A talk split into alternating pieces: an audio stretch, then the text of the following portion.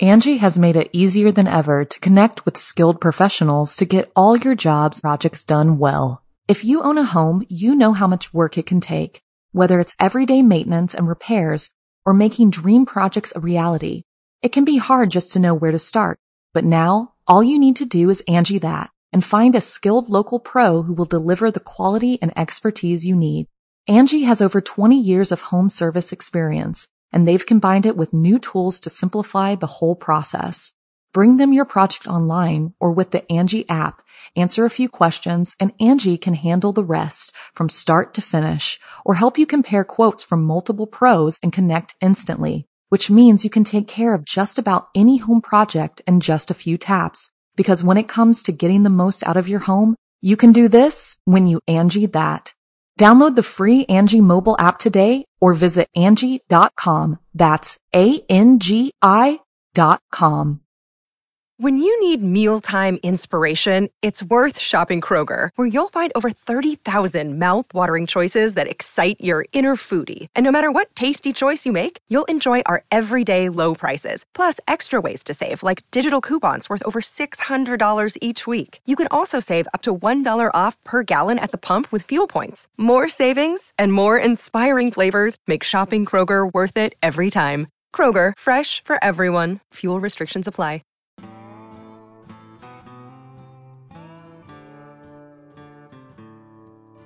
Well, hey there, friend. Nice enough for a scary story. So, you got one for me? I'm fresh out. Hmm, maybe we'll just play some video games or something. I'm kidding, Chester. Don't you worry. We've got plenty of work to do. Hey, go jump in the lake, will you? Good boy. Come on in, friend. I'm sure we can dig something up. Mmm. That's better. So tonight we're promoting a brand new book called Hell's Gulf by author Nick Carlson, who's been kind enough to give us a story for tonight's show.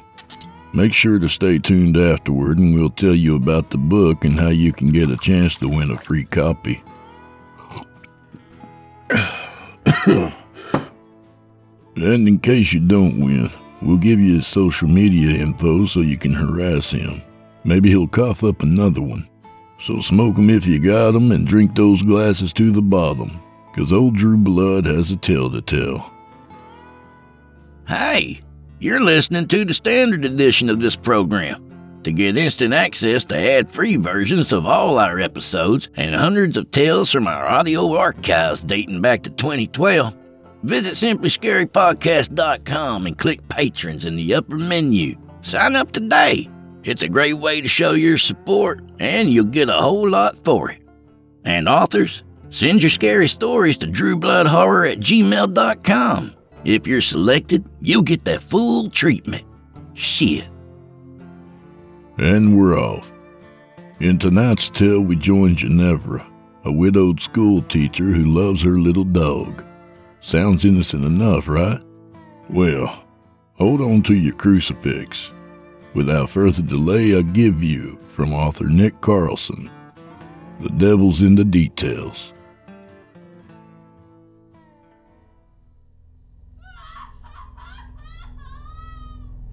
There's nothing down there but bodies, you scummy bitch.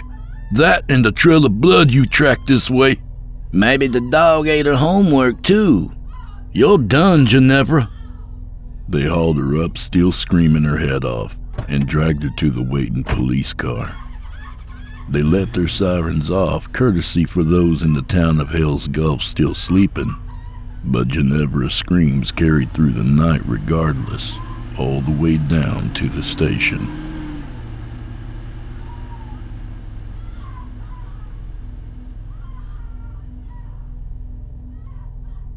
In the shadows, watching the chaos unfurl, was a black greyhound.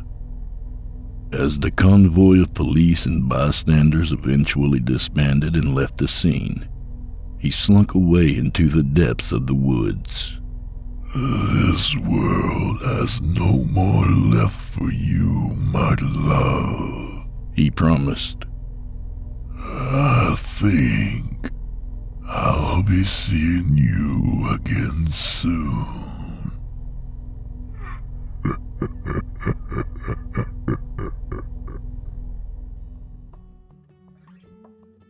The approaching summer break was a source of much excitement for the school children, but unbeknownst to them, none cherished it more than their teacher, Ginevra Sinclair, known to them as Miss Jenny. Soon would be gone the days of being cooped up in a stuffy classroom, sweating in a tweed dress under the impending heat. The afternoons became the worst as late spring dragged on, and by the end of Friday English, she was fidgeting almost as much as her pupils. The clock still read five minutes to go. She decided to show mercy. Boys and girls, your attention, please. The class set down their pencils and stared expectantly at her. Remember, while you can't take those study guides you're working on into your exams next week, you'll have all weekend and before class to look them over. I'm glad to see you have all made progress. When's the English final? Jacob asked, raising his hand. Thursday, 10 a.m.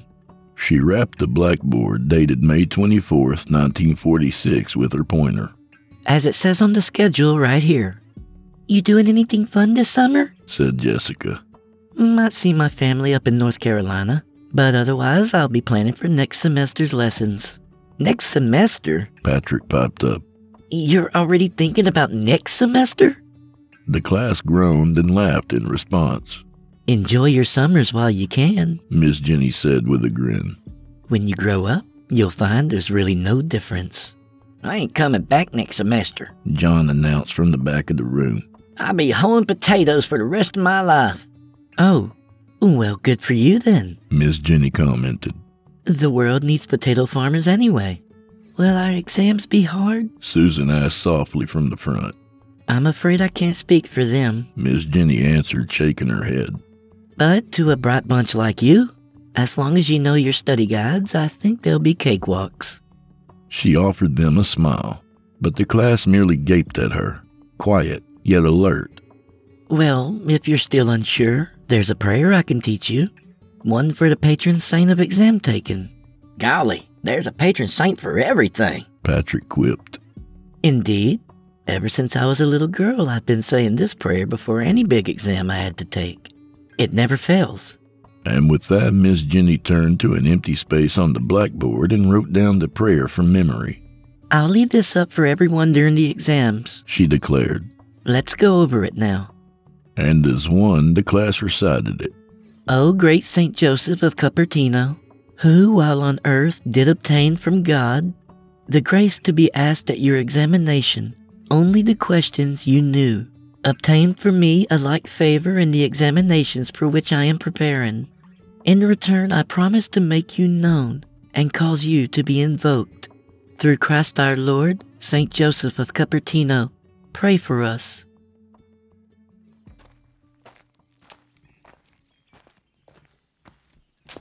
The walk home in the North Florida heat was no less demanding, and by the time Ginevra crossed the threshold into her home, she was yearning for a cool bath. But the bath would have to wait. There was a birthday to celebrate, and she had promised Richter she would not keep him waiting. Dressing into her old smock and an apron, she took out the steaks marinated in the refrigerator and set it on a platter of aluminum foil. Next came the green beans and the fingerling potatoes, seasoned with generous amounts of olive oil and salt. As she laid the veggies upon a sheet, she glanced at the picture frame sitting on the kitchen windowsill. The man behind the glass was giving a cheeky smile, posed at an off angle, his head tilted downward. At one point, that face had swept Ginevra off her feet, made her promise that she would spend the rest of her life with him and do all she could to make him happy. She turned the frame around. Now was not the time for grieving. Half an hour later, the table was set, and aromatic steam filled the entire house. Ginevra seated herself and, heart bursting with pride, gave a whistle. A sleek black greyhound bounded into the room and jumped onto the opposite chair. His jaws found the steak before his eyes did, and he devoured the slab in two bites, leaving the ring of vegetables untouched. Happy birthday, Richter! Ginevra crooned. The dog licked his chops and goggled at her, panting expectantly. My special man's turned four today. She continued, reaching over the table to scratch under his chin.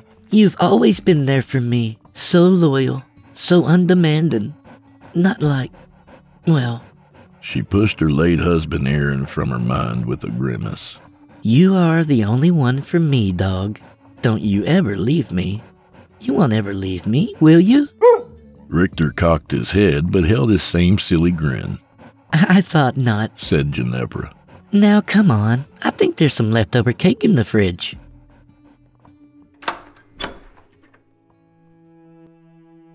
After the birthday meal, Ginevra let Richter out to do his business, then wandered upstairs for early bed.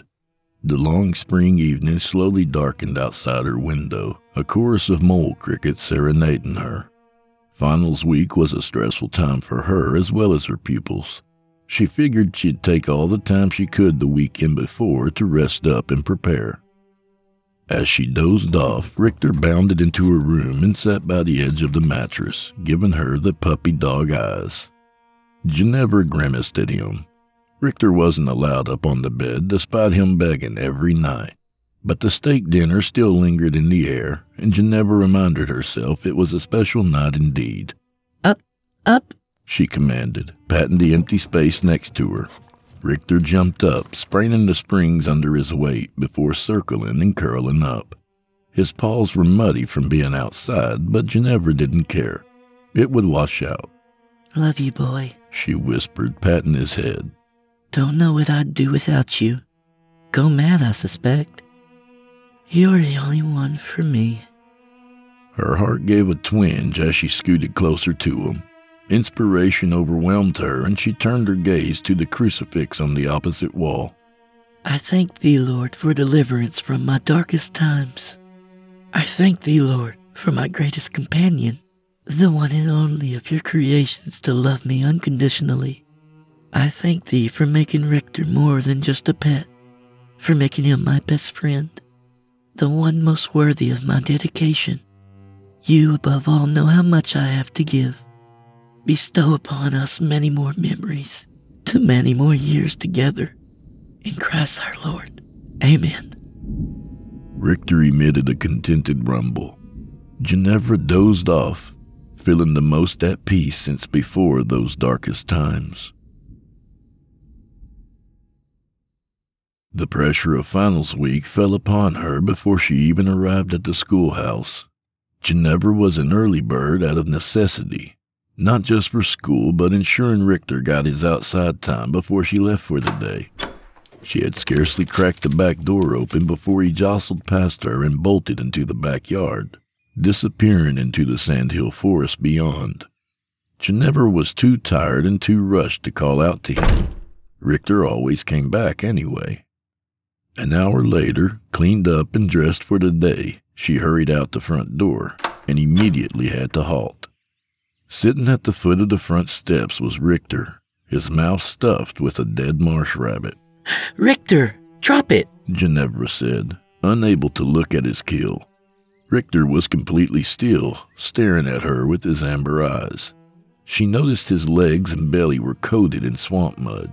Shoot, I can't let you inside like this. She groaned. He cocked his head, the rabbit twitching limply in his jaws. Ginevra sighed and shut the door behind her. I'd wipe you down if I weren't running late. She said, stepping past him. You're just gonna have to stay outside until I get back. She took off down the dirt road, the first traces of sunrise peering over the pines. Shuffling her papers in order, she glanced back at the house.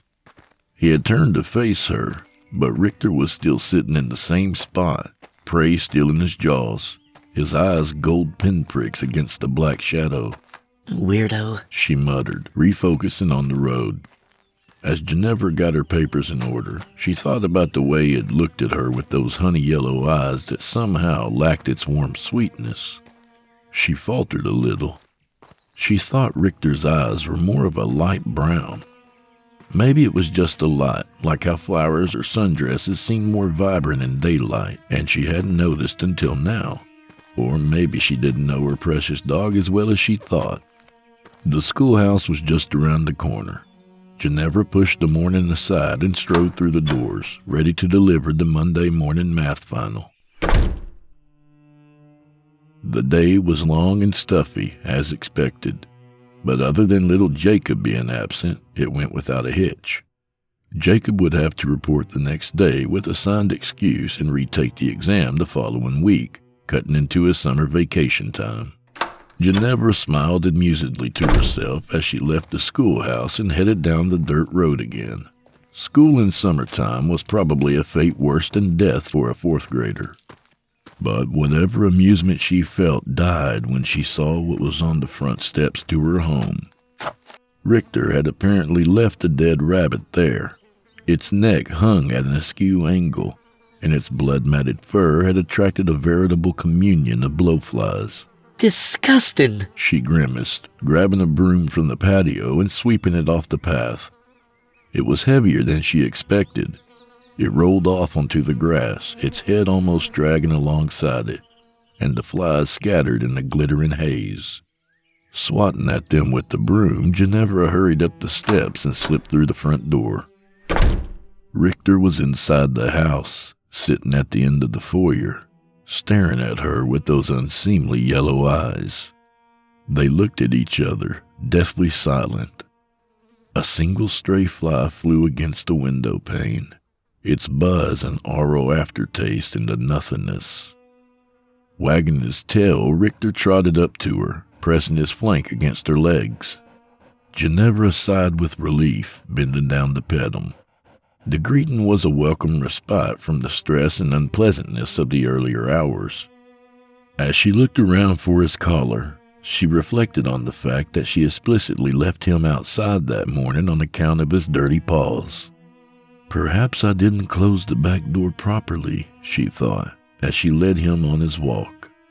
As he strode ahead of her, she noticed his paws and the fur on his legs were immaculate a better cleaning job than she could have done. Perhaps. Angi has made it easier than ever to connect with skilled professionals to get all your jobs projects done well. If you own a home, you know how much work it can take, whether it's everyday maintenance and repairs or making dream projects a reality.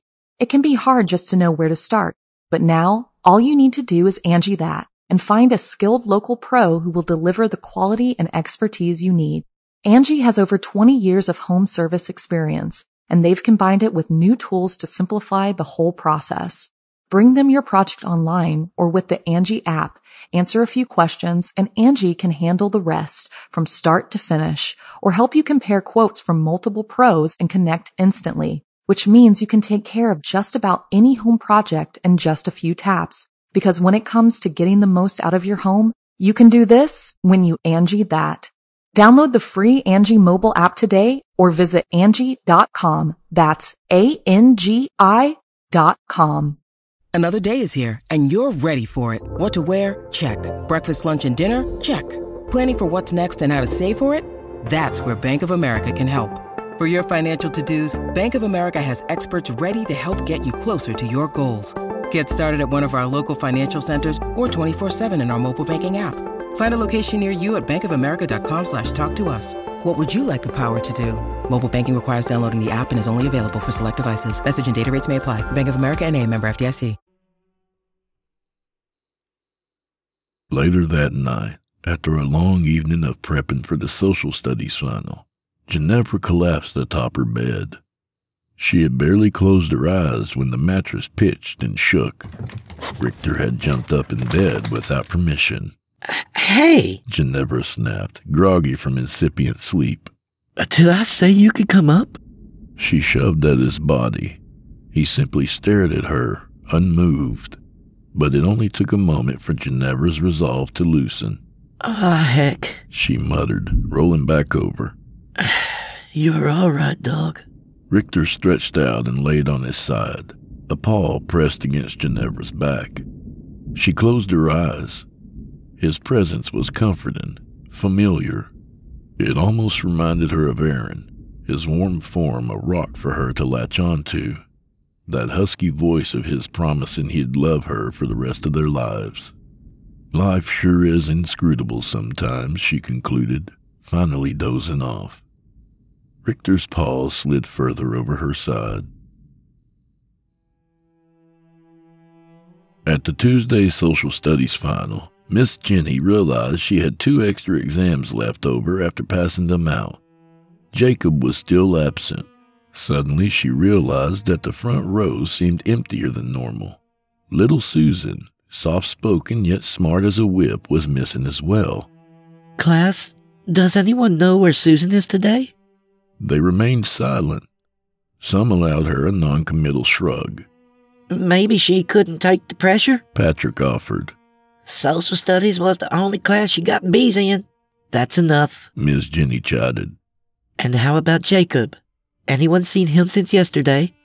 Over the weekend? More shrugs and stares. Miss Jenny sighed and wrung her hands nervously. Okay. Well, let's get started then. As the pencil scritch scratched through the rest of the morning, the two empty seats seemed to emit a bad smell, drawing her attention, forcing her to look at them. The twin screw caps in the chair's headrest were like eyes, blank silver eyes judging her with venom from beyond the grave. Miss Jenny forced herself to look out the window. Something was wrong. She just couldn't piece together what. That evening, Richter refused his dry kibble, instead gazing at Ginevra with those amber eyes of his. No, they're definitely that color, she realized, now that they were inside with low lighting. I could have sworn they were brown before. Well, what do you want then? Ginevra said out loud. I don't have anything else for you. Richter bared his teeth and growled. Ginevra's heart sank as she backed up. He had never done that before, never given her a reason to think he'd act out. But before she could scold him, he pointed his muzzle at the refrigerator. Hesitantly, she opened it to reveal the Cornish hen still in its packaging. She looked at her dog to find him panting and wagging his tail, wearing that silly grin of his. I guess so then. I was saving it for the weekend, but sure. She took the bird out of the fridge and set it on the counter, but Richter surged forth and snatched it, bringing it crashing to the floor and ripping into it. Richter! She tried shouting, but her voice was lost among the dog's snarling and wet chewing mouth. Eventually, she threw her hands up and walked away. Whatever. It's fine. Meat is meat. I'm sure you'll enjoy it more than me. She sat at the table with a can of spam. Richter jumped up across from her, laying half the mangled chicken across the tabletop. She couldn't help but smile. Dig in, I guess, she declared. That's a good boy. They both enjoyed their meals, happy and content with what they had. Richter jumped into bed with her again that night, and Ginevra didn't bother protesting. He nuzzled up close to her, his arm splaying over her shoulder again. She reached for it, for a moment sensing Aaron's muscular arm, but instead felt coarse fur and clawed pads. Still, she could feel the dog heaving behind her, deep, sleepy breath sinking with hers. Relaxed, she finally closed her eyes and began to drift off. Thank you for letting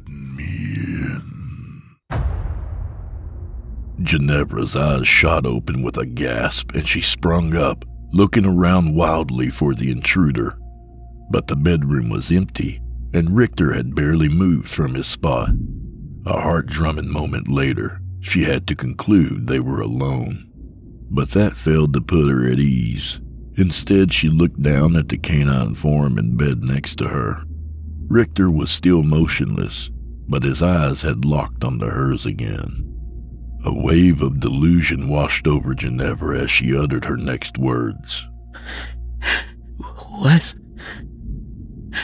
Was that you? The dog continued staring. Ginevra scowled and shook her head.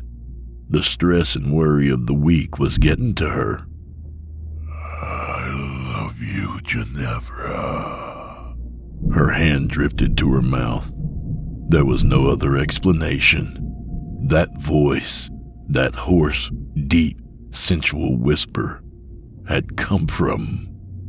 Slowly, the dog rose to his haunches, sitting up in the bed, on eye level with Ginevra. His expression was flat, but those eyes burned with sickly golden fire.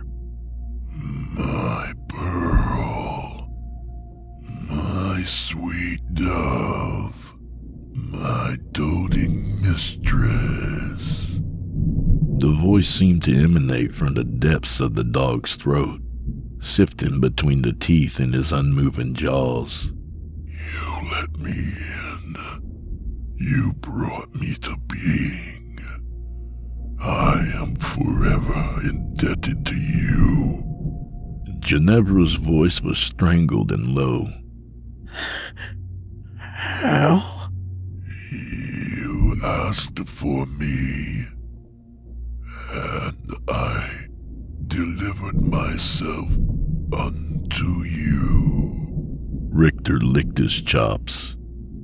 By your invocation of the powers that be, you granted me the gift of voice. Now I grant to you the gift of my unconditional committance. I, I don't. Ginevra scrambled out of the bed, trembling at the knees. I don't understand. I did this. I allowed you to talk. There is power in prayer, Richter whispered, lowering his neck.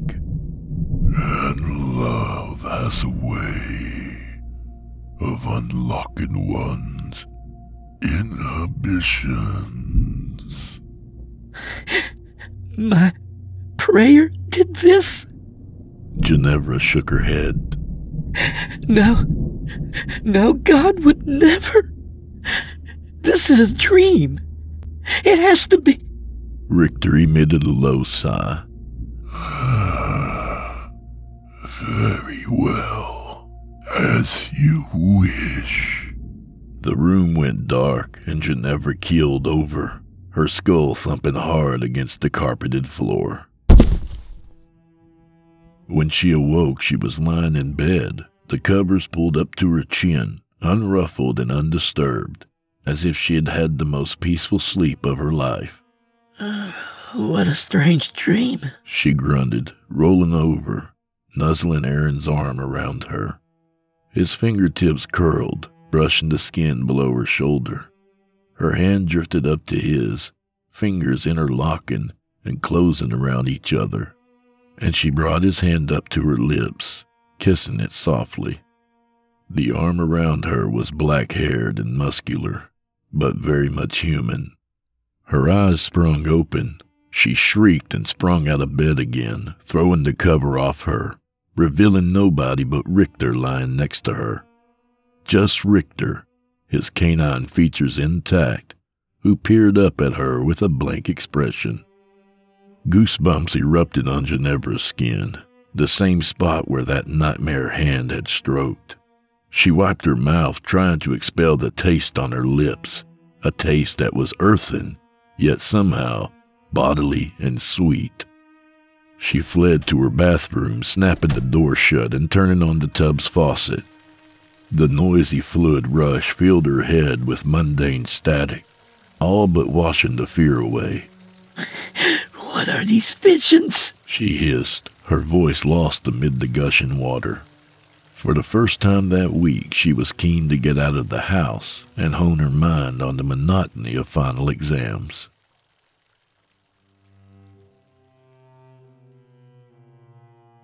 Her troubles only escalated at the schoolhouse. Miss Sinclair, Principal Ketter said, standing in the doorway to her classroom. a moment, please. He beckoned her to follow him to his office. Miss Sinclair, He said once she sat across from him. Are you aware that two of your students have been missing the last two days? Yes, I've marked them down as absent, and they'll have to make up their exams next week. She replied. No, I mean they're reported missing, Ketter said, narrowing his eyes.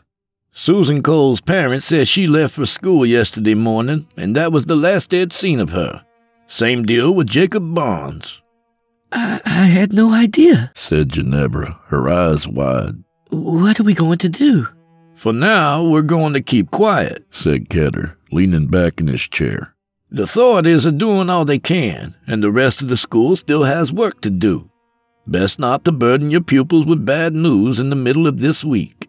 I understand, she answered, standing up. I hope they find those kids safe and sound. I'll pray for them. Please, keep me updated. Will do. Ginevra strode down the empty, reverberating hallway and entered her classroom briskly. Sorry I'm late, class, she announced, readying the science finals on her desk. I'll give you all extra time to make up for it. The class was quiet as they stared back at her. Miss Jenny made a small noise through her nose. No comment from you, Patrick? She looked up and her heart sank. There were three empty chairs in the room now. Every bone and joint ached in Ginevra's body as she finally made it back to her place that afternoon. Predictably, Richter was waiting for her in the foyer. Welcome home, the ethereal voice said. Ginevra halted. Something sharp and acidic boiled in her chest. So, so it wasn't a dream.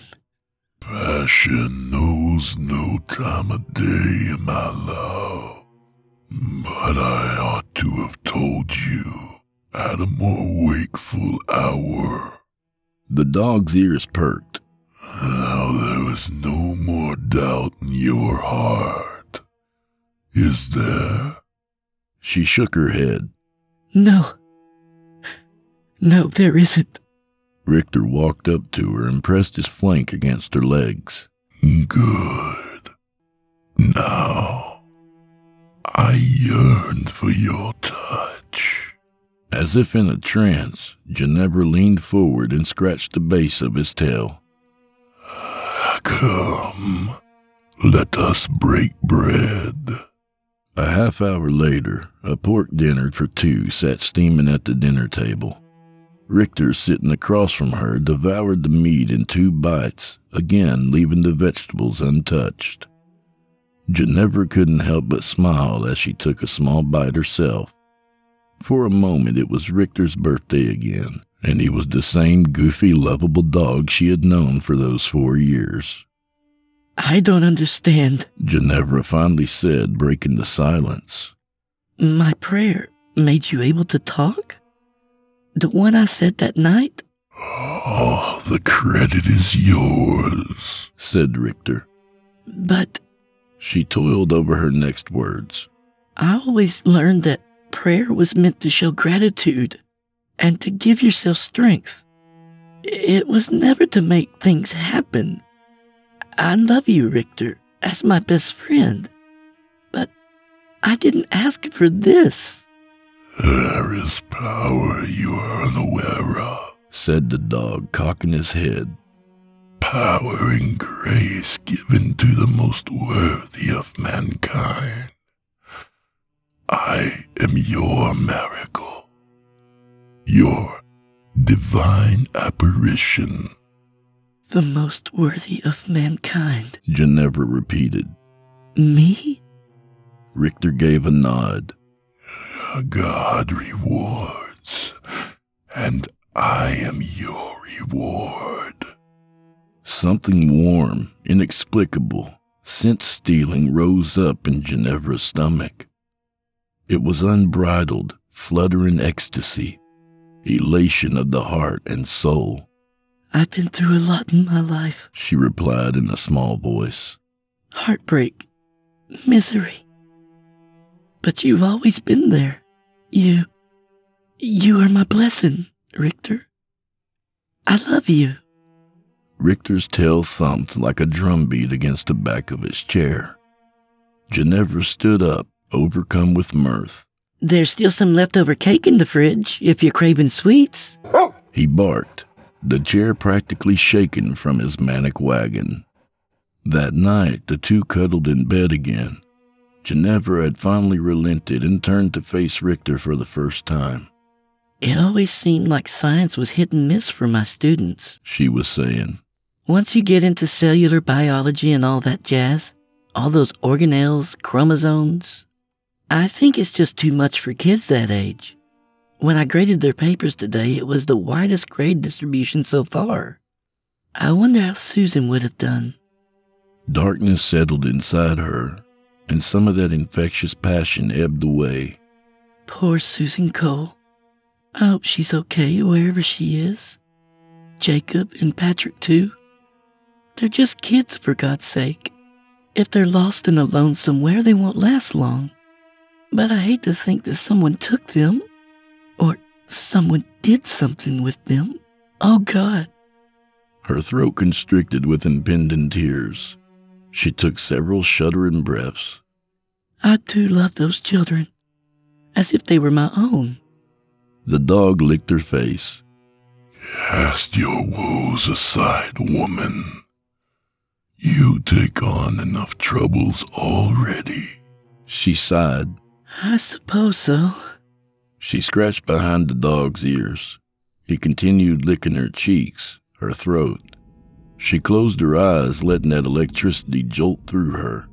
Hands gently squeezed her shoulders. She dared not open her eyes again, out of fear that what she might see would sully the illusion, would shattered the welling feelings inside her. No, she said in a muffled tone. This is wrong. Despite seeing nothing but darkness, she imagined the tiny figure nailed to the cross on the opposite wall watching her with God's eyes. He's watching us. I can't. You and I are alone. There was a bizarre scratching, rattling sound.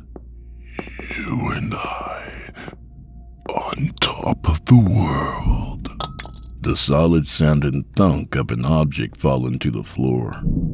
Ginevra suddenly felt shameless, uninhibited. Those holy eyes were now blind. She relaxed. The hands gripped tighter, strong, dexterous, very much human. The form next to her shifted, and she could sense it over her now, casting a psychic shadow across her body. And still that tongue licked, impossibly long, muscular, boiling like the tip of a molten spear. It drifted, exploring places unattended amid years of loveless void.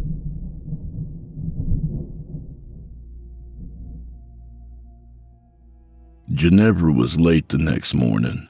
She burst through the schoolhouse's front doors, face greasy with sweat, dress rumpled and wrinkled. Her death grip on the stacks of English finals had left impressions in the papers. She almost ran into Principal Ketter, who again was stationed in the doorway to her room. Office, now! His expression was even more grave than the day before. Her inside seemed to freeze up as she reluctantly followed him back to his office. He closed the door, but didn't bother sitting down. Patrick Hudson has been reported missing too, he said, not looking at her. But there's a development with him. His parents say one moment he was walking down the road, they looked away, and then he was just gone. He had just passed by a house. He finally met her face. Your house. What are you implying? I'm not implying anything, he replied, holding his hands up. But don't be surprised if they start viewing you as a suspect. They talked to you, didn't they? said Ginevra, her eyes narrowing. I told them I couldn't imagine you doing anything so horrible, he clarified. Much less anything at all. I don't have any reason to think you had something to do with this, but it's in their hands now. I didn't do anything, she asserted, her throat locking up again. I know you didn't, but this has to play out. Justice must be dispensed for the sake of those little ones. Shaking her head, she excused herself from Ketter's office and hurried over to her room. Sorry again, class, she said breathlessly, nearly collapsing into her desk. Miss Jenny, Katie said, raising her hand. Where's Susan and Jacob? And Patrick? Another asked. They're just absent, said Miss Jenny, the back of her neck prickling. I'm sure you'll see them again by next week. Let's stay focused on today's exam right now. But as the morning progressed, Miss Jenny could tell schoolwork was the last thing on their minds. Eyes kept flitting towards the empty desks, and she had to tell off the class a handful of times. She could only be thankful they hadn't yet noticed the fourth vacancy, the desk that had once belonged to little Jessica. Even as they left for the day, turning in their papers for her to grade, she could not concentrate. Not only was the grade distribution chaotic for this exam, too, but her mind swam with the memories of the night before. The lascivious acts she had partaken in, unholy bonds that would have made God Himself blush, even if those bonds had been with an actual man. Her sins were so massive, so encroaching and strangling, she couldn't possibly articulate them. Perhaps it was for the better keeping them bottled up inside. The shame of admitting to such horridness might have killed her on the spot. It was early evening when Ginevra finally left the schoolhouse, yet she had only graded three quarters of the exams. The sunset glared upon her as she shambled down the dirt road back home. Richter was sitting patiently in the foyer, watching her with pleasant bemusement. She felt boxed in, Behind her, the looming obscure tragedy that threatened to sweep her up in its incriminating tide. Before her, the source of her unchristly transgressions. Neither direction seemed particularly commendable, but despair tugged at her soul. She slammed the door shut. Just take me, Richter. Ginevra glimpsed the dog standing on his hind legs and thrusting his paws for her shoulders, but she closed her eyes and hairy human like arms encompassed her, and the body that pressed against hers bore the musculature of a man. Yet the slithering organ that stroked and constricted her was still an inhumanly long tongue. And right there in the foyer, he took her.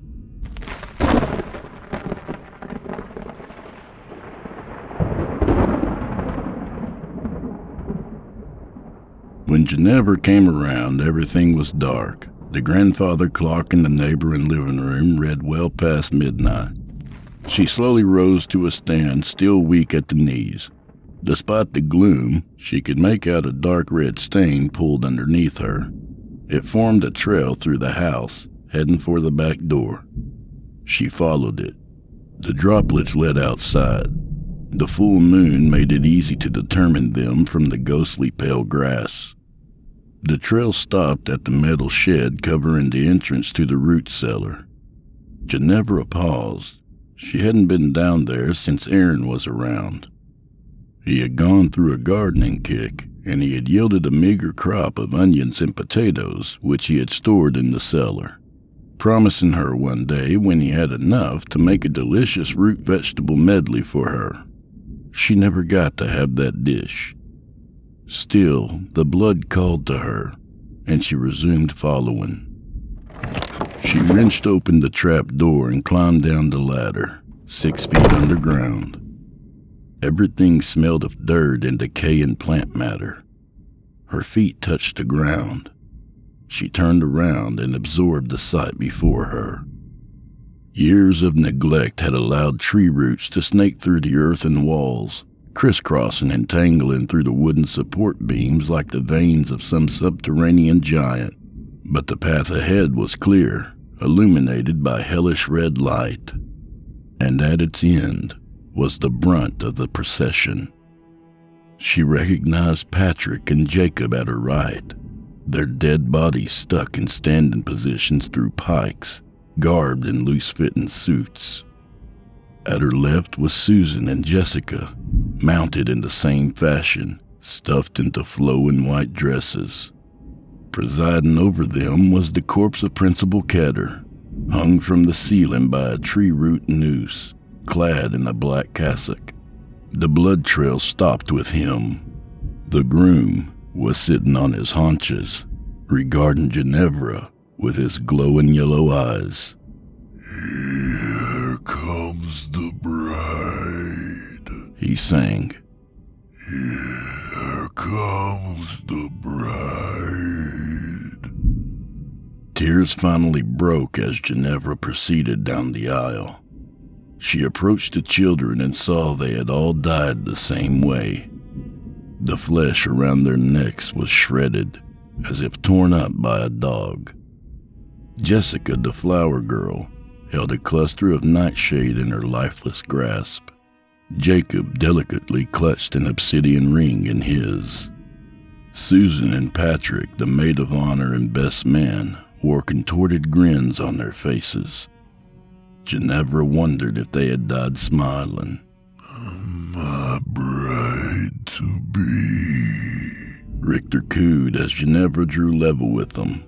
I knew you would find your way here. He addressed the dead people. Dearly deceased, we are gathered here tonight to join these two sinners in unholy matrimony. I never wanted this. Ginevra whispered. Not at all. By the time you summoned me, it was too late. Richter admonished. I found the perfect vessel. You gave yourself to me days ago. Your story ended before you even knew it began. Perfect vessel? Ginevra echoed. You mean Your beloved Richter has not been with us for some time. The thing mocked. Ever since that night you uttered your idolatrous creed, you tilled a ground most fertile. You let me in. Ginevra's vision spun. She struggled to stay upright. Her voice was small and diminished. Lucifer? One name among many, He confirmed. but one of my more favored, the Light Bringer. I brought light to your life. I set you ablaze. The dog stood on its hind legs again, and this time Ginevra forced herself to watch. Its front legs thickened. Its paws became worm like fingers. Its chest and shoulders crunched with fresh, burgeoning muscle. Its muzzle flattened. It became a man's face, tainted with animal features, but handsome and full nonetheless. You and I will properly consummate and christen these lands with blood. This I vow. Principal Ketter's suspended corpse gave a twitch. His lips parted, and a handful of wiggling mealworms dropped from his mouth onto the ground. The voice that emanated from him was grungy and low. Do you take this woman to be your underworldly wedded wife? I do. Lucifer promised, brushing Ginevra's cheek. Do you take this man to be your underworldly wedded husband? Ginevra shuddered at Lucifer's touch. Her eyes flitted around. The corpses had all moved to look at her. Each one bore a smile. Her pulse jumped in her neck. The whole week had been one maddening descent, culminating in the precipice of Hell's Maw. Carnal longing stirred inside her, shameful yet insistent. Why should she refuse? I do not, she stated. No. The entity before her almost sounded amused. You would turn down the world. You would turn down all the delicious satisfaction damnation has to offer for the sake of your irredeemably condemned mortal soul. I would, said Ginevra, looking away. If I'm to do one last good thing on this earth, it'll be telling you no. That's all I have left. All, all I can do. Lucifer cocked his head. You know you loved it when I fucked you like that. Ginevra's fist clenched. No more. She dipped her head. No more. Lucifer spread his hands apart and backed away. Very well. I am bound to your word. In a puff of black smoke, he vanished. Those golden eyes lingered for a split second longer. And suddenly, Principal Ketter's corpse exploded. It showered the root cellar with blood, caking the dead corpses in Ginevra's living body in salty, acrid red. The sour iron taste stung in her nose and mouth, and she screamed, rushing for the ladder, stumbling and bouncing off the walls, finally wrapping her hands around the rungs. Her palms and feet were slippery with blood, but she pulled herself up, gasping and crying and choking. The trap door flew open before she could touch it. Flashlight beams pierced her eyes and she screamed again, shielding her face. Here! A voice shouted. She's covered in it! Iron like hands reached down and hauled Ginevra out of the cellar and immediately forced her face down into the grass. Ginevra Sinclair, you're under arrest for the murders of Jacob Barnes, Susan Cole. It wasn't me! She shrieked as her wrists were bound behind her. It was the dog, Richter. The dog did it. Patrick Hudson, Jessica Tremblay. He's the devil. Please. He's the devil in disguise. And Dean Ketter. Are you of sound mind to understand these charges? You have to listen to me. He's down there now. Go and see. Go and see.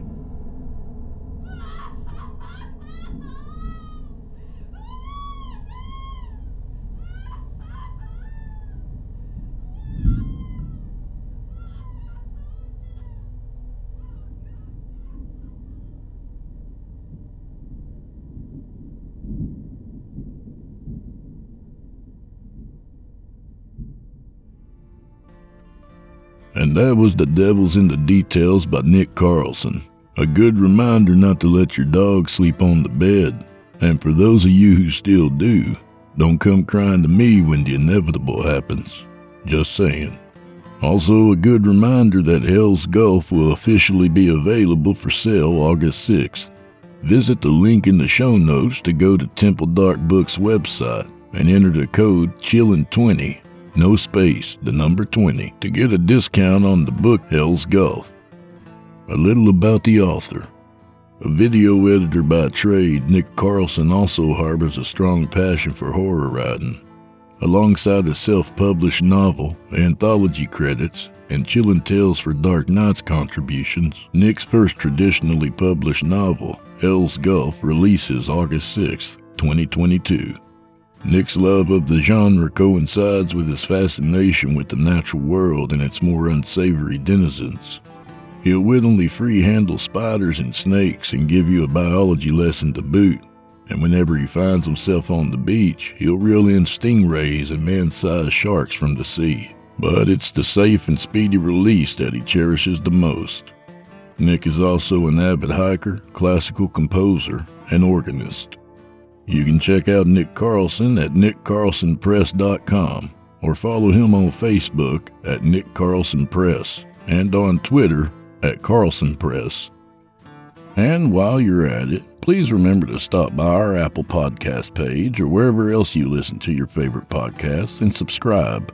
The charts are based on subscriptions, not listens, by the way. So feel free to accidentally subscribe as many times as you want. I won't tell anyone, I promise.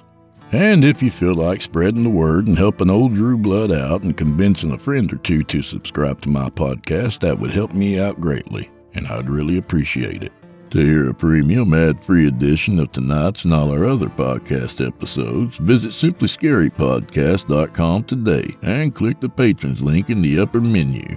You'll find yourself at chillingtalesfordarknights.com, where you can become a patron for as little as $5 a month and get access to our entire audio archive dating back to 2012, including past episodes of this program and all our other shows, and hundreds of standalone releases, all of them ad free and available to download or stream.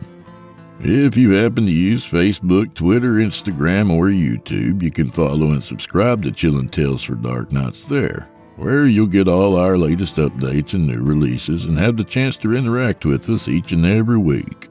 You'll find me personally on Facebook and Instagram, and sometimes Twitter. Sometimes. And remember, we're accepting submissions. If you've got a story or two you'd like to be featured on this show, send it to drewbloodhorror at gmail.com. If selected, you'll get the full treatment.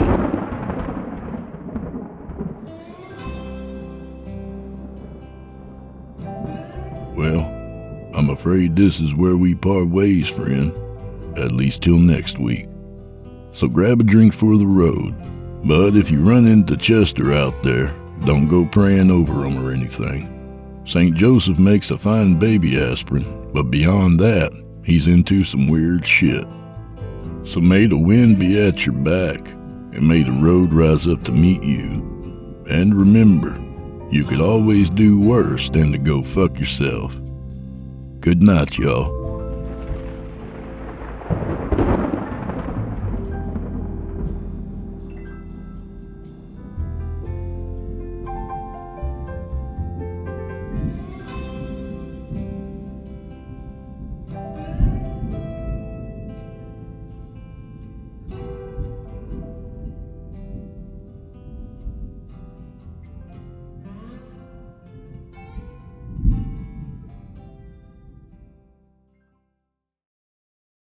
Angi has made it easier than ever to connect with skilled professionals to get all your jobs projects done well. If you own a home, you know how much work it can take, whether it's everyday maintenance and repairs or making dream projects a reality.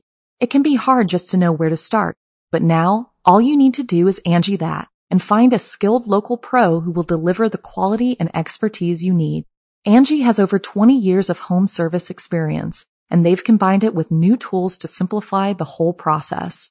Bring them your project online or with the Angi app, answer a few questions, and Angi can handle the rest from start to finish or help you compare quotes from multiple pros and connect instantly, which means you can take care of just about any home project in just a few taps. Because when it comes to getting the most out of your home, you can do this when you Angi that. Download the free Angi mobile app today or visit Angi.com. That's A-N-G-I dot com.